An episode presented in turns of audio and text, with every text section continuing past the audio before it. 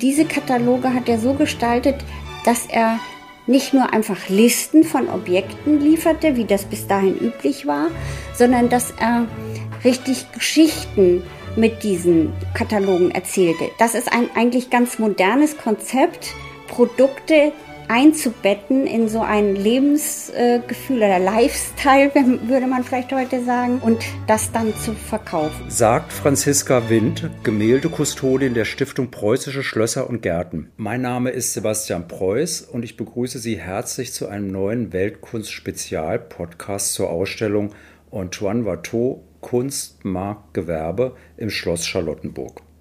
Im Mittelpunkt steht ein Hauptwerk des französischen Malers Watteau, das Ladenschild des Kunsthändlers Gersaint, eines der kostbarsten Kunstwerke in Schloss Charlottenburg.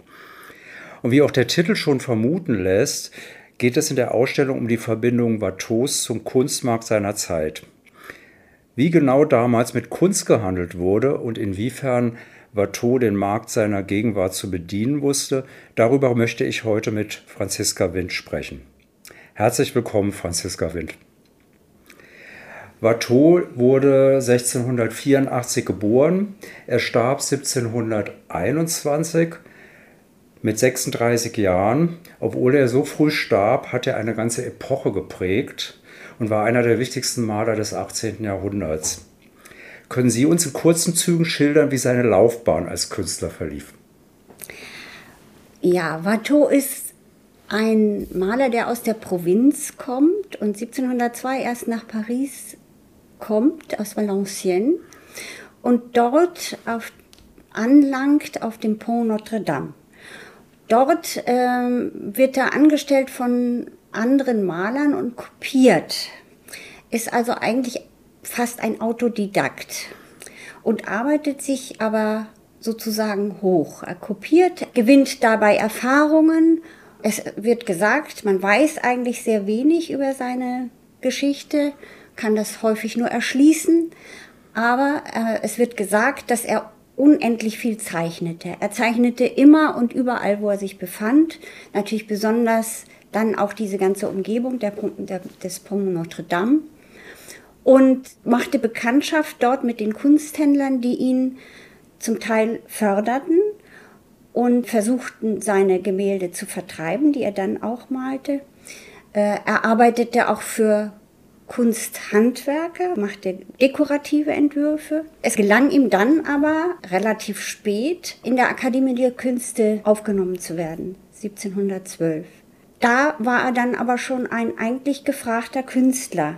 Also ohne die traditionelle Karriere, die die meisten Künstler, die dann großen Erfolg hatten in Paris, gemacht hat, und hat verkauft, aber nicht einer Klientel, die Künstler der Akademie meist gezielt äh, ansprechen wollten, nämlich den königlichen Hof, sondern eher Unternehmer, Adlige, ja, reiche Kaufleute. Watteau ist ja, kann man fast sagen, so eine Art Titan der Kunstgeschichte, einer der ganz großen Künstler der französischen Kunstgeschichte, der europäischen Kunstgeschichte. Worin liegt die kunsthistorische Bedeutung seiner Bilder? Zunächst erstmal, in der Zeit hat er einen Nerv getroffen, offenbar. Das hat sich aber fortgesetzt, sicher durch auch die Art, wie das dann verbreitet wurde, durch Druckgrafik, aber auch seine eigenen Gemälde und durch den Kunsthandel. Es wurde zu einer wirklichen Mode, das im achtzehnten Jahrhundert. Eigentlich hat man erst wirklich am Ende des neunzehnten Jahrhunderts die kunsthistorische Bedeutung so richtig erkannt und hervorgehoben. Vor allen Dingen hat man geschätzt seine sehr sichere Malweise, seine Präzision in der Beobachtung, in, in der Malerei, und aber dann auch schon erkannt, dass er sehr hintergründig ist in seinen Gemälden. Und das im Unterschied auch zu den Gemälden seines Umkreises. Er hatte ja eine Nachfolge, die sind, bedienen auch diese Motive und die Art der Malweise in gewisser Weise, aber haben nie diese Präzision der Beobachtung und diese Ironie und dieses leicht Gebrochene, was Watteau dann hat. Und das hat man, meine ich, schon auch am Ende des neunzehnten Jahrhunderts erkannt Und äh, dann äh, in der kunstgeschichtlichen Forschung ist das immer weiter untersucht worden bis heute. Und heute gilt er als eigentlich der Maler des frühen achtzehnten Jahrhunderts, also der Régence. Watteau wurde ja berühmt für seine Fêtes galantes, die galanten Feste. Was ist das für eine Bildgattung? Das ist eine Bildgattung, die eigentlich ihm zu Ehren sozusagen etabliert wurde. Eigentlich hatte sich Watteau mit einer Darstellung der Einschiffung nach Kythera beworben an der Akademie als Historienmaler. Das ist die Gattung, die als die höchste eingestuft wurde. Und da das Sujet aber sich nicht so leicht einordnen lässt, es ist ja keine Historienmalerei und es ist auch kein Genremotiv, hat man sich eine Notlösung eigentlich überlegt. Und er ist zwar als Historienmaler aufgenommen, aber mit der Bezeichnung Fêtes galantes. Und das ist ihm geblieben und Gemälde dieser Art werden bis heute als Fêtes galantes bezeichnet. Also das ist für die Zeit auch typisch, weil sie einen gewissen Umgang und eine bestimmte Stimmung darstellen, die damals auf große Zustimmung getroffen ist. Und zwar, sie stellen dar einen heiteren, ungezwungenen Umgang Menschen verschiedener Stände und verschiedener Kleidungen dargestellt, da die sich in der Natur meist äh, amüsieren, tanzen, musizieren und eben ungezwungen beieinander sind. Ja. Sind das Liebesbilder oder wird dieser Aspekt immer ein bisschen übertrieben vielleicht auch bei den Fêtes galantes?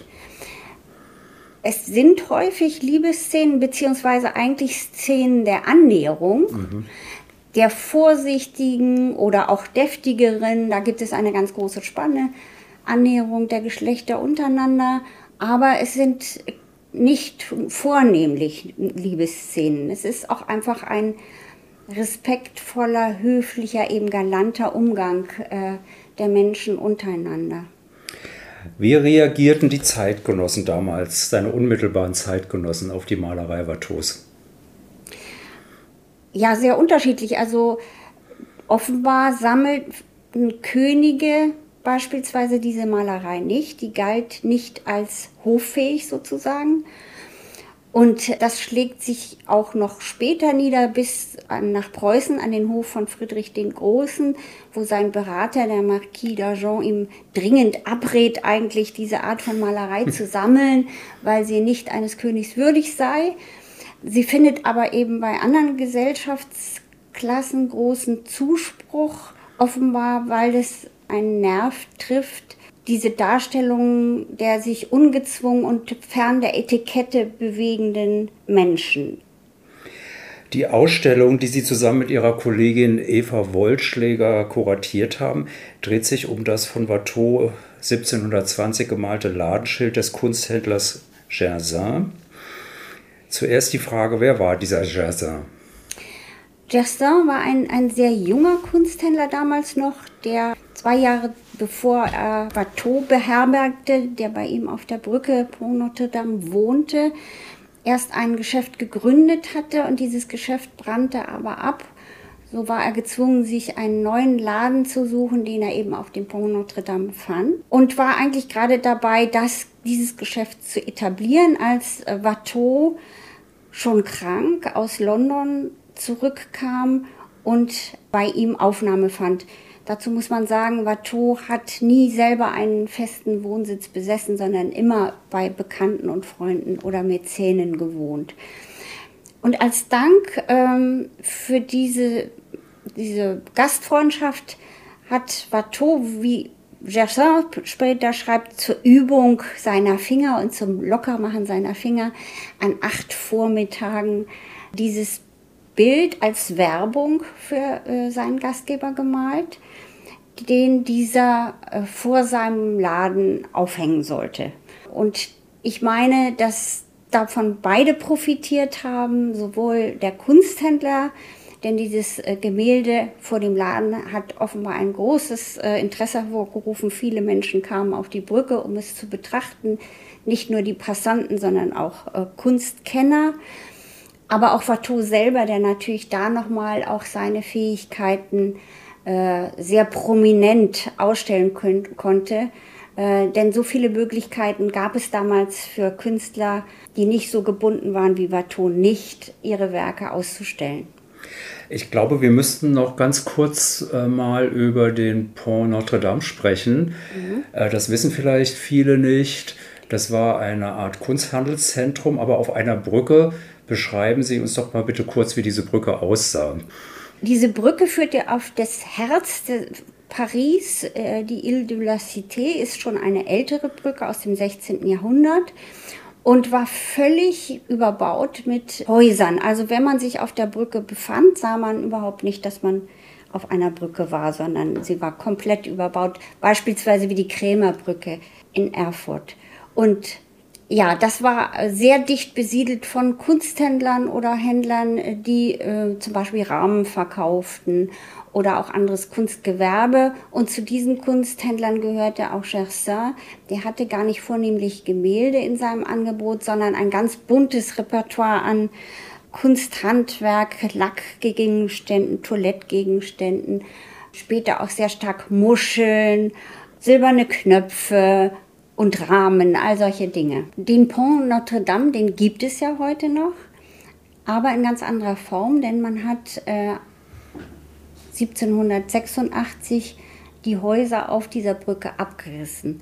Da wir aber in der Ausstellung eine Vorstellung davon präsentieren wollten, wie das mal ausgesehen hat, haben wir zwei Gemälde von dieser Brücke in der Ausstellung und wir haben aufgenommen eine drei D Rekonstruktion, die von verschiedenen Universitäten in Frankreich erstellt wurde, die aufgrund von wissenschaftlichen Ergebnissen aus verschiedenen Quellen diese Brücke von der Straßenseite aus rekonstruiert. Man kann sich also auf dieser Brücke sozusagen bewegen und das Geschäft von Gersaint betrachten und sieht dabei auch, dass dieses Geschäft ganz anders als auf dem Gemälde von Watteau viel kleiner und intimer war und viel weniger Objekte auch enthalten haben kann, als er es darstellt.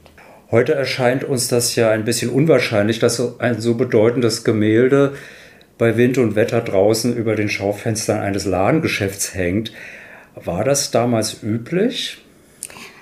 Nein, das ist tatsächlich sehr ungewöhnlich und das Gemälde hat auch nicht lange an diesem Ort gehangen, sondern nur etwa vierzehn Tage. Dann wurde es abgenommen, wahrscheinlich aus genau den Gründen, weil das exponiert war und äh, man dann doch schnell erkannt hat, dass es sich um ein ganz besonderes Werk handelt und nicht einfach um, um eine schnell dahin gemalte Werbung, die man irgendwann auch wieder entsorgt.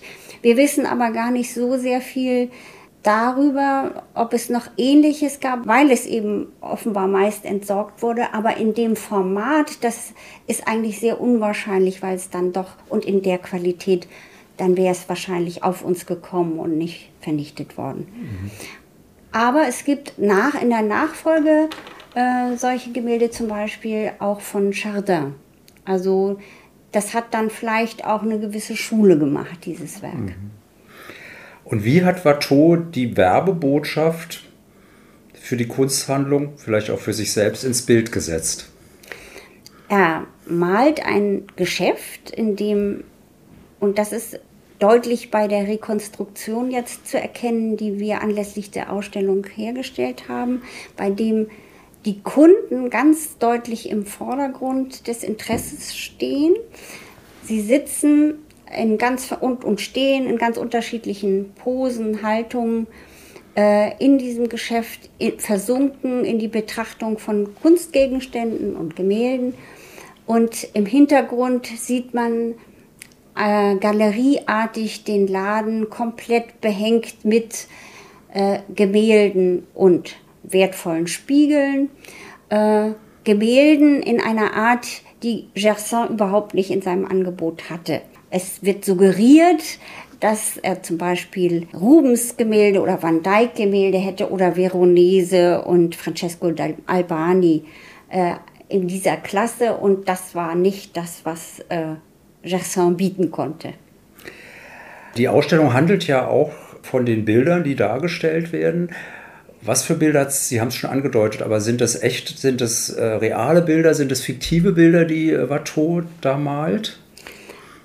Watteau nimmt sich Bilder zum Beispiel von Rubens oder Van Dyck zum Vorbild und malt im Stile von diesen Malern, aber kopiert nie ganz diese Bilder.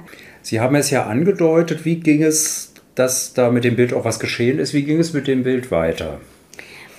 Also als Gersaint das abnahm, muss er zu einem bestimmten Zeitpunkt, wahrscheinlich war es er schon, dieses Bild verändert haben im Format. Also er muss jemanden angestellt haben, der das Bildformat veränderte, indem er seitlich Teile abschneiden ließ, die er dann an das Bild oben anfügte, und das so entstandene Rechteck, das bei der gemalten Fläche des Ladenschild handelt es sich ja um ein bogenförmiges Gemälde, und das entstandene Rechteck hatte ja dann Zwickel, die nicht bemalt waren, und diese wurden dann mit weiteren Gemälden als Ware ausgemalt. Das hat zur Folge, dass der Akzent in diesem Gemälde sich stärker verschiebt auf die Ware hin von den dargestellten Kunden. In einem weiteren Schritt wurde dann das Gemälde in zwei Hälften geteilt. Wahrscheinlich, weil es solche Riesendimensionen dann hatte, dass eigentlich kaum ein Sammler das in, in seiner Galerie oder seinem Kabinett hätte unterbringen können. Und außerdem waren Pendants, die dann entstanden, sehr beliebt für Sammler. Also man hat ja immer eigentlich symmetrisch gehängt in diesen äh, Kabinetten, und das ließ sich jetzt mit diesem Werk natürlich besonders gut bewerkstelligen.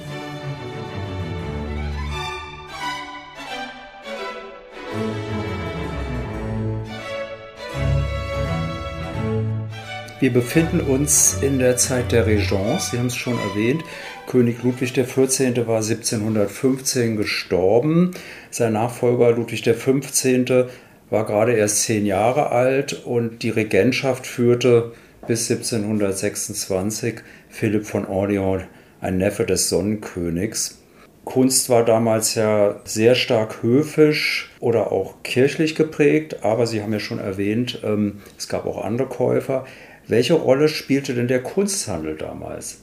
Der Kunsthandel auf dem Pont Notre-Dame spielte eine große Rolle, aber eher nicht für das höfische Publikum, sondern für Adel und wohlhabende Käufer. Es gab da einen regen Austausch, nicht nur auf der Brücke, sondern es gab auch noch andere Messegebiete, wo mit Kunst gehandelt wurde. Man kann aber beobachten, dass auch an Bedeutung gewann in dieser Zeit. Und zwar, denke ich, auch durch Maßnahmen, die sich in diesem Kontext entwickelt haben. Und da war Gersaint, glaube ich, eine der treibenden Kräfte. Er war mit äh, Watteau befreundet, und das ist sicher auch eine Motivation, aber er hat auch die Gelegenheit ergriffen, geschäftstüchtig wie er war, nach dem Tod von Watteau Motive und Entwürfe, Zeichnungen von ihm reproduzieren zu lassen in, in der Druckgrafik. Und da traf er auf eine sehr, sehr ähm, qualitätvolle Schicht von Grafikern, die in der Lage waren, adäquat auch diese Gemälde oder diese Entwürfe umzusetzen. Und diese Druckgrafik verkaufte er erstmal primär, aber sie diente natürlich dann auch sekundär als Werbung für die Gemälde, die man eventuell zu verkaufen hatte. Also das äh, war ein wichtiger Faktor in der damaligen Zeit, diese Druckgrafik. Eine weitere Erfindung sozusagen von den Katalog ganz, in ganz neuartiger Weise zu nutzen. Gersaint hat verschiedentlich Auktionen veranstaltet von äh, Objekten, die er selber zusammengetragen hatte oder aber auch aus Nachlässen. Und diese Kataloge hat er so gestaltet, dass er nicht nur einfach Listen von Objekten lieferte, wie das bis dahin üblich war, sondern dass er richtig Geschichten mit diesen Katalogen erzählte. Entweder berichtete er über den Sammler, dem diese Sammlung gehörte, oder aber auch über ganz bestimmte Gattungen, zum Beispiel Porzellan.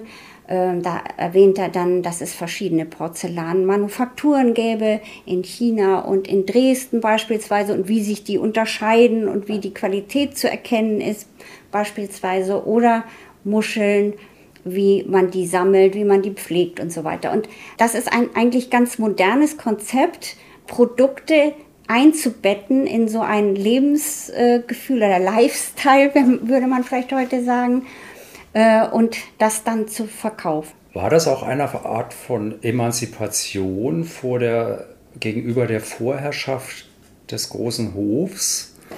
Ja, das glaube ich sicher, dass das so war. Ja, das ist sicher eine Parallel- oder Gegenbewegung, kann man sicher so sagen. In der Ausstellung sind ja sehr viele Kupferstiche und Radierungen zu sehen. Das kommt in der Ausstellung sehr gut äh, heraus, dass, welche große Rolle die spielten im Kunstmarkt damals. Ich habe mich gefragt, ähm, für unsere heutigen Augen, wir müssen ja ein bisschen umdenken, alle Bilder sind ja spiegelverkehrt.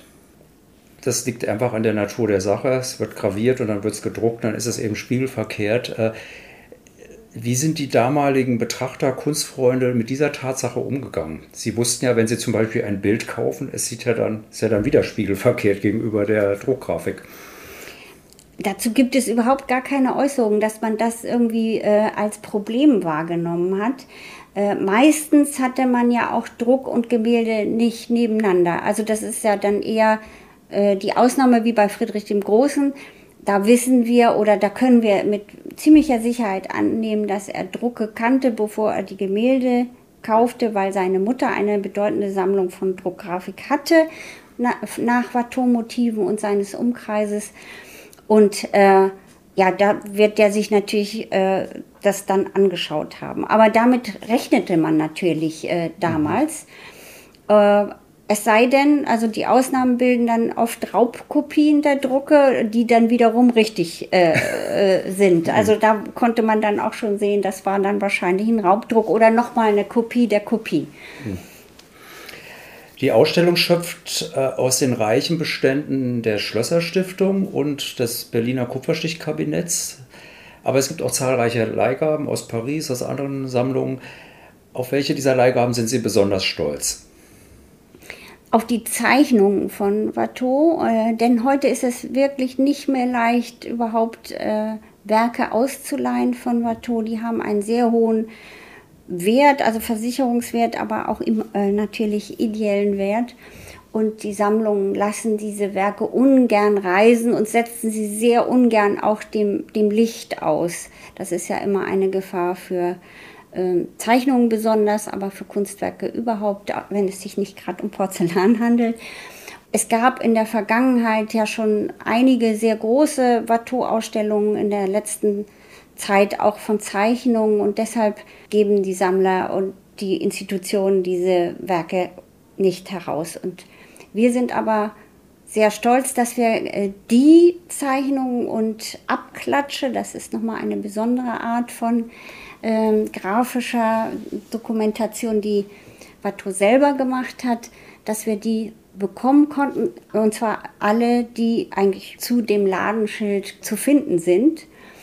Ziemlich im Zentrum der Ausstellung gibt es große Vitrinen mit vier sehr großen Folianten, voll mit äh, Kupferstichen und Radierungen der Recueil Jullienne. Können Sie dazu, können Sie Ihnen uns etwas vorstellen?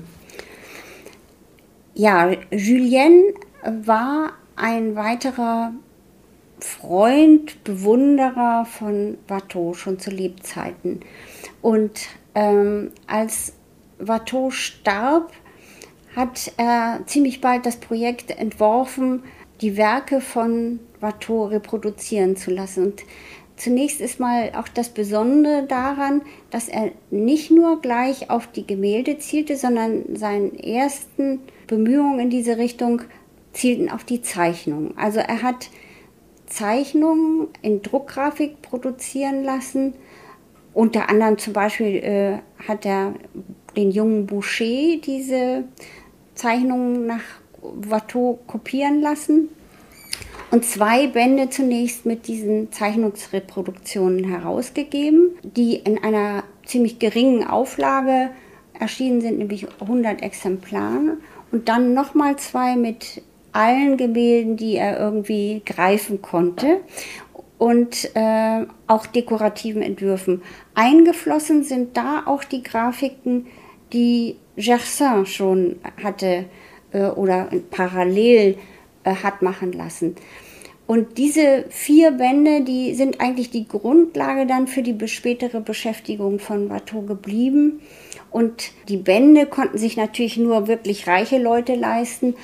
Aber ein Nebeneffekt ist, dass die Einzelblätter auch einzeln vertrieben wurden und dadurch eine riesige Verbreitung in ganz Europa gefunden haben. Und das hat eine richtige Watteau-Mode ausgelöst und hat auch dazu geführt, dass viele Kunsthandwerker sich diese Drucke leisten konnten und dann mit diesen Drucken weitergearbeitet haben. Also sie umgesetzt haben in Porzellanentwürfe oder Fächer oder Möbel, äh, Dekorationen. Also die, das ist dann sehr breit verwendet worden einfach.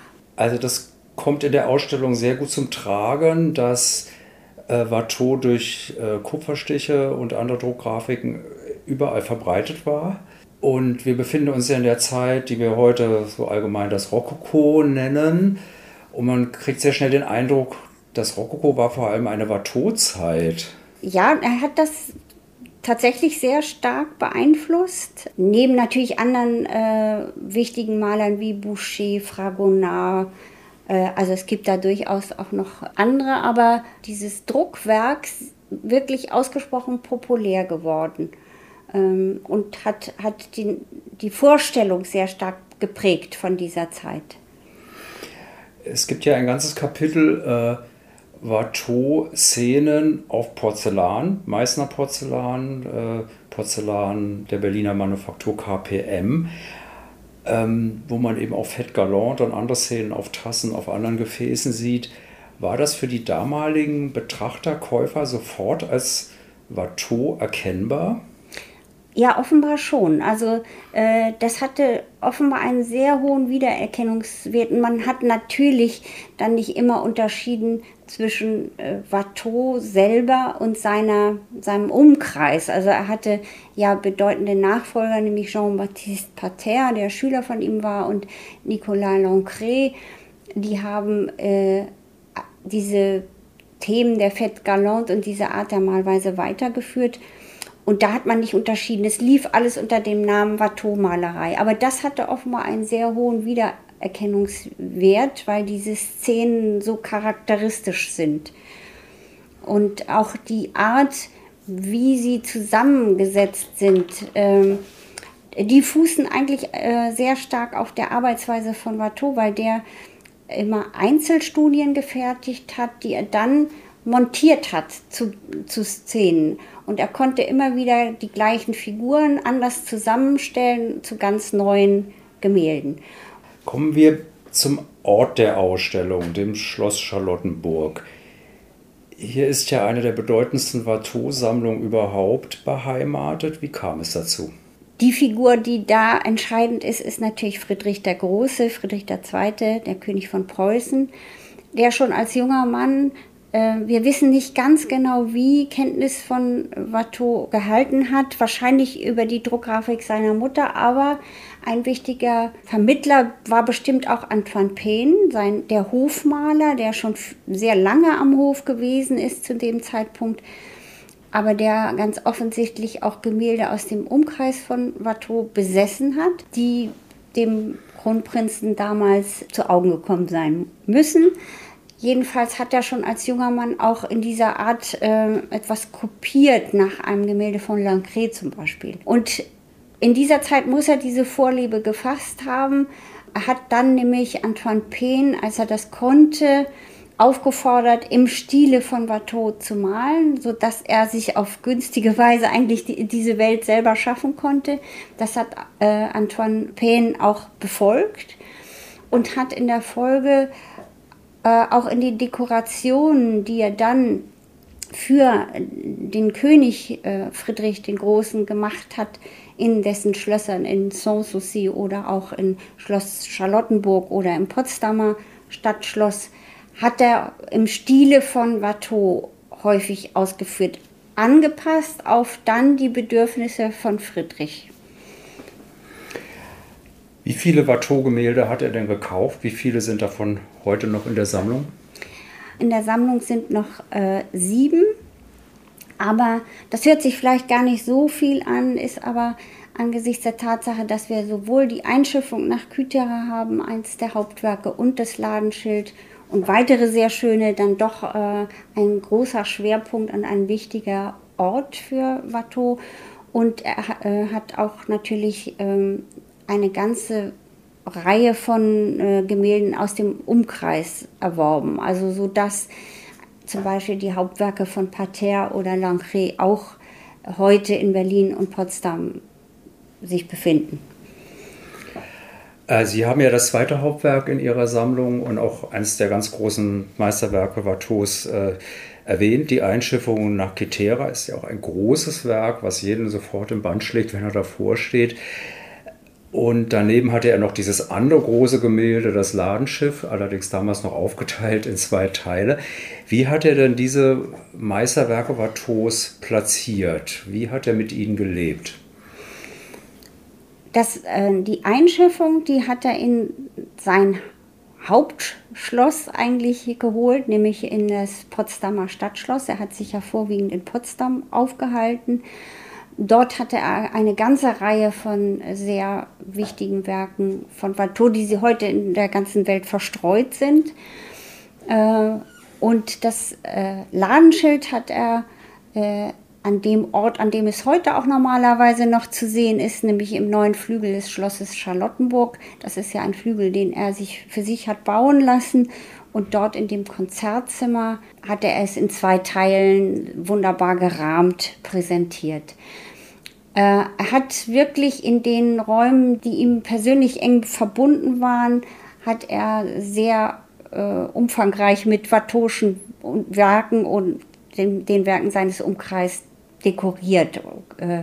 Das ist offenbar eben eine, eine Bilderwelt gewesen, die er vielleicht brauchte, um von den schwierigen Geschäften des Regierens Entspannung zu finden und die ihn in eine Welt brachten, die er sich vielleicht als ideale Welt vorgestellt hat. Sie schlagen ja in der Ausstellung einen Bogen von der Zeit Watteaus und auch von der Zeit Friedrichs des Großen in die heutige Zeit und deuten an, wie Watteau heute noch Künstler und Kreative inspiriert. Ja, da sind wir auch etwas stolz drauf, dass wir zwei so unterschiedliche, aber doch charakteristische Werke in die Ausstellung bringen konnten, nämlich einmal von Thomas Huber das Ladenschild, das äh, dem Ladenschild von Watteau auf eher intellektuelle Weise begegnet und den heutigen Kunstmarkt und den, das Verhältnis von Künstler und Kunstmarkt thematisiert, also dieses Thema dann auch aufgreift, neben der Form, die es aufgreift.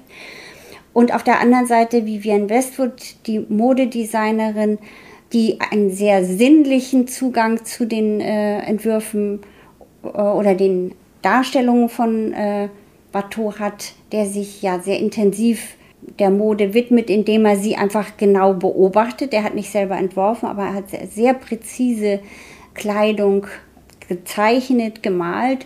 Und das wiederum hat Vivienne Westwood genau studiert und eine ganze Kollektion diesem Maler gewidmet. Das ist das Ergebnis eines Seminars, das sie auch mit ihren Schülern vor den Werken von Watteau abgehalten hat. Ja, da haben wir ein wunderbares Kleid in der Ausstellung zu sehen, das Big Bow, also die große Schleife heißt.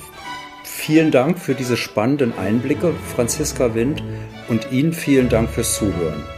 Die Ausstellung Antoine Watteau Kunst, Markt, Gewerbe im Schloss Charlottenburg läuft noch bis zum neunten Januar zweitausendzweiundzwanzig. Dieser Podcast wurde Ihnen präsentiert von der Weltkunst und der Stiftung Preußische Schlösser und Gärten.